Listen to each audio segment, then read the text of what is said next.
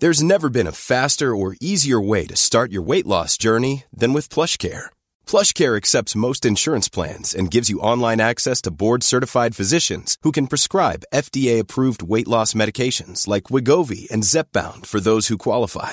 Take charge of your health and speak with a board-certified physician about a weight loss plan that's right for you. Get started today at plushcare.com slash weight loss. That's plushcare.com slash weight loss. plushcare.com slash weight loss.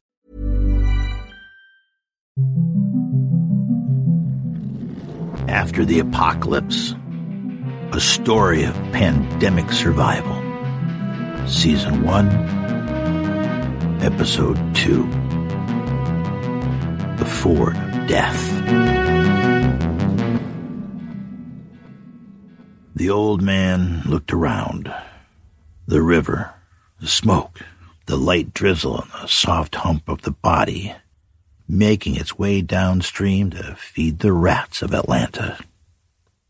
He'd seen his share of death. He'd seen worse than this when he was in Africa, in the Far East, where, until not too long ago, death still stalked the muddy streets in the old ways. Disease, warlords, indiscriminate natural disasters, and unfeeling politics. That's when he'd given up on humanity. Humanity was built on the despoiled pile of human bones, and he had given up. He'd ride out what's left of his life as a man outside that pile of bones. He thought about an article he had read in an archaeological magazine about a pile of bones they'd found in Kenya. These bones were over 10,000 years old. A small group of individuals rounded up, slaughtered, and dumped in a pit. This was 8,000 years before Jesus and the Romans.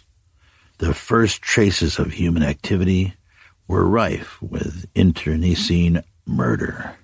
Before all this, he was at a point in his life where he mostly just wanted to be left alone. He didn't miss the irony that he'd gotten his wish in this new world of the apocalypse. Turns out he didn't have to abandon humanity. They had left on their own. Humanity was back to the level of 10,000 years ago the roaming bands, small groups looking to survive, and, and murder was as good an option as any. The old man wasn't as old as he looked or pretended to be. He found it useful to fade into the background, to be non threatening in this world. If the scraps of humanity haunting this place knew his real capabilities, it might be inconvenient and dangerous. At just under six foot tall, the old man was not imposing.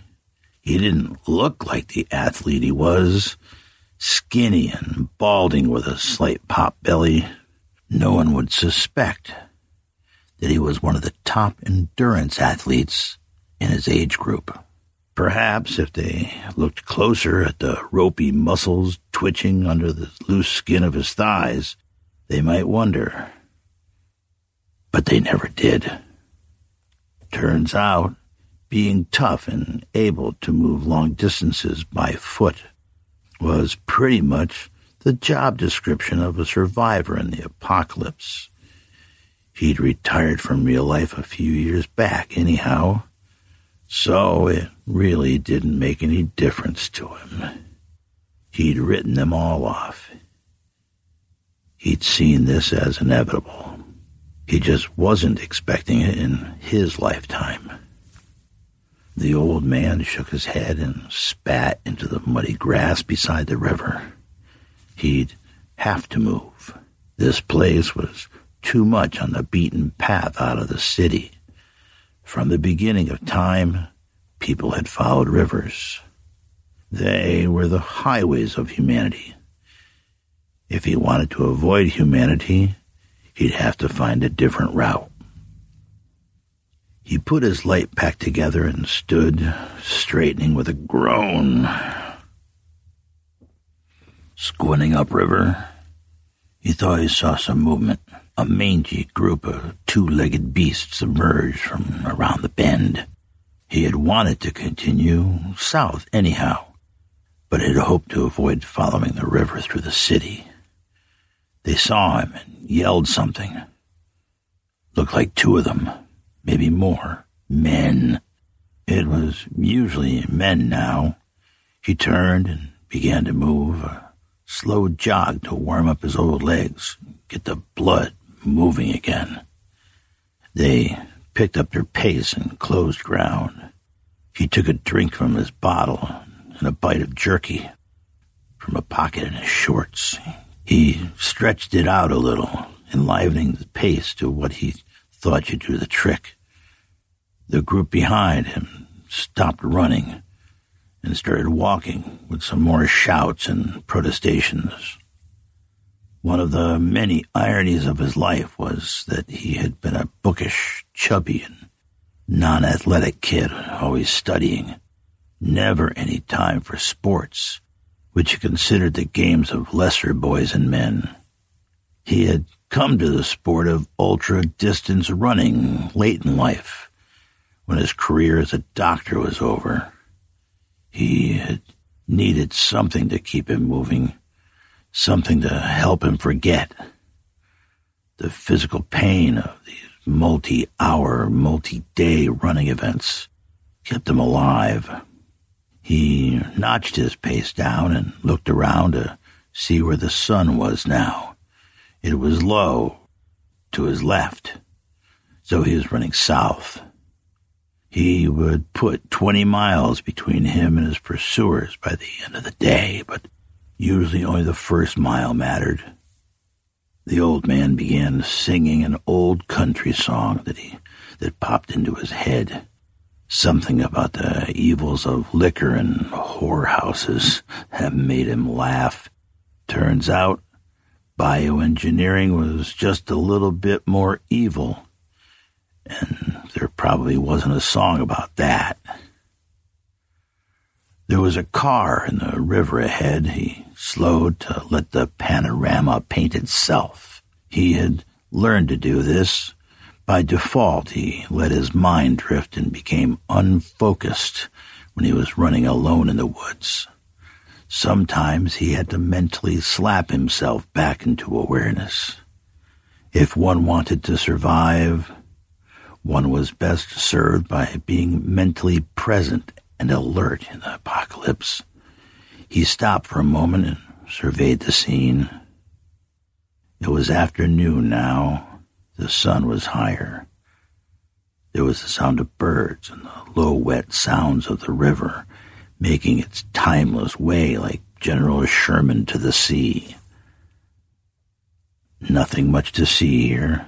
The wrecked car, partially submerged, seemed to have come from the overpass above. That plunge was probably enough to kill the driver.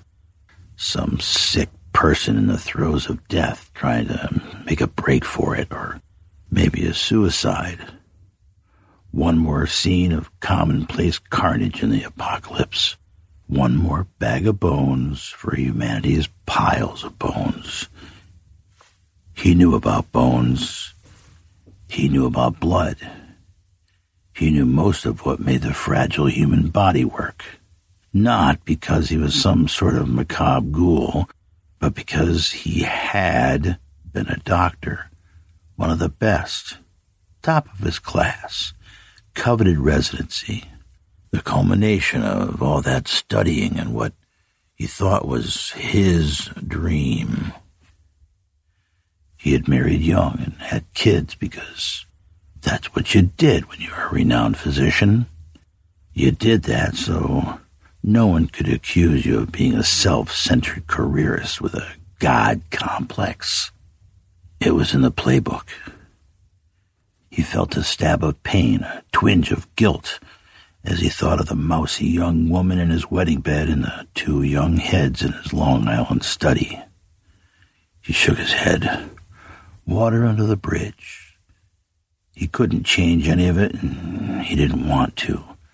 All those people, his wife, his kids, his colleagues, those men futilely chasing him, the poor sot in the crashed car, the Paleolithic wanderers with their heads smashed in thrown into a long ago pit in the Rift Valley. All bones in the pile of bones that was humanity's legacy. He'd quit the game. They couldn't get him anymore. He wasn't playing. Humanity was no longer his problem. They wanted to die or live or kill each other in the apocalypse, he could care less. His life was his forward motion. He was waiting for death with open arms. When death came for him to take his bones, the truth was that the old man had one more thing to do in this dead life of his.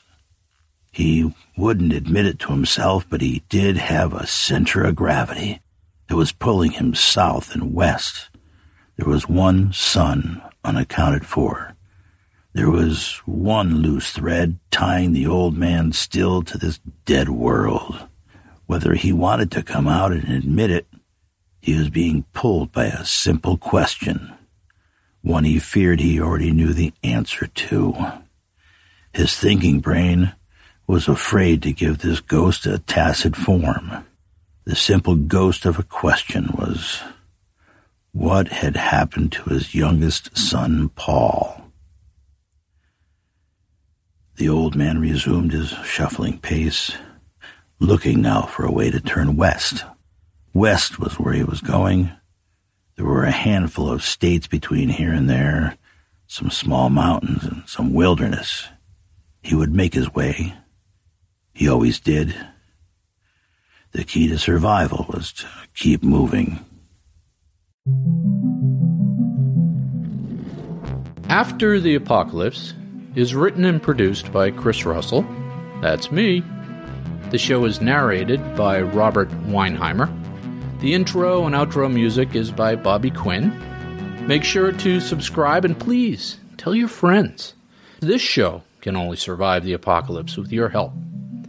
And be a good survivor and spread the word for us.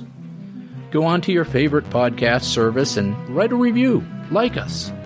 And one of the best ways to directly support the show is through our Patreon page. Go to patreon.com slash after the apocalypse. And links to everything that I've just said can be found in the episode and show notes.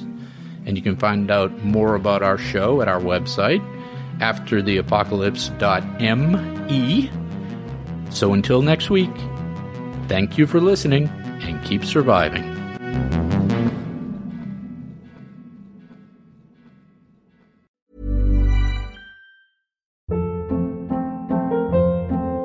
Hold up. What was that? Boring. No flavor. That was as bad as those leftovers you ate all week. Keke Palmer here, and it's time to say hello to something fresh and guilt-free. Hello Fresh. Jazz up dinner with pecan-crusted chicken or garlic butter shrimp scampi. Now that's music to my mouth. Hello Fresh. Let's get this dinner party started. Discover all the delicious possibilities at hellofresh.com.